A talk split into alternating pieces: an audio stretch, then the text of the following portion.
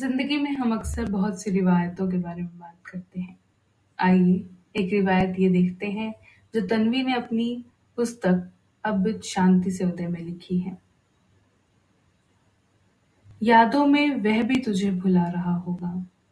अक्सर रात में सिरहाना भिगा रहा होगा। आता होगा अश्क जब आँखों में उसकी।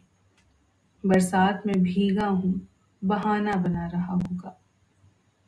तजर्बा ज़िंदगी का कुछ यूँ बता रहा होगा। मोहब्बत, इश्कबाजी, सब बर्बादी बता रहा होगा।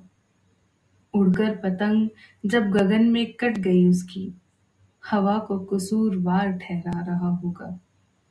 मिला न साहिल नाव को उसकी, कातिल फिर पतवार को ठहरा रहा होगा। नजरअंदाज जिसने गलतियों को उम्र भर किया उसकी, अभ्युत वक्त के साय में इल्ज़ाम वो माँ बाप पर लगा रहा होगा।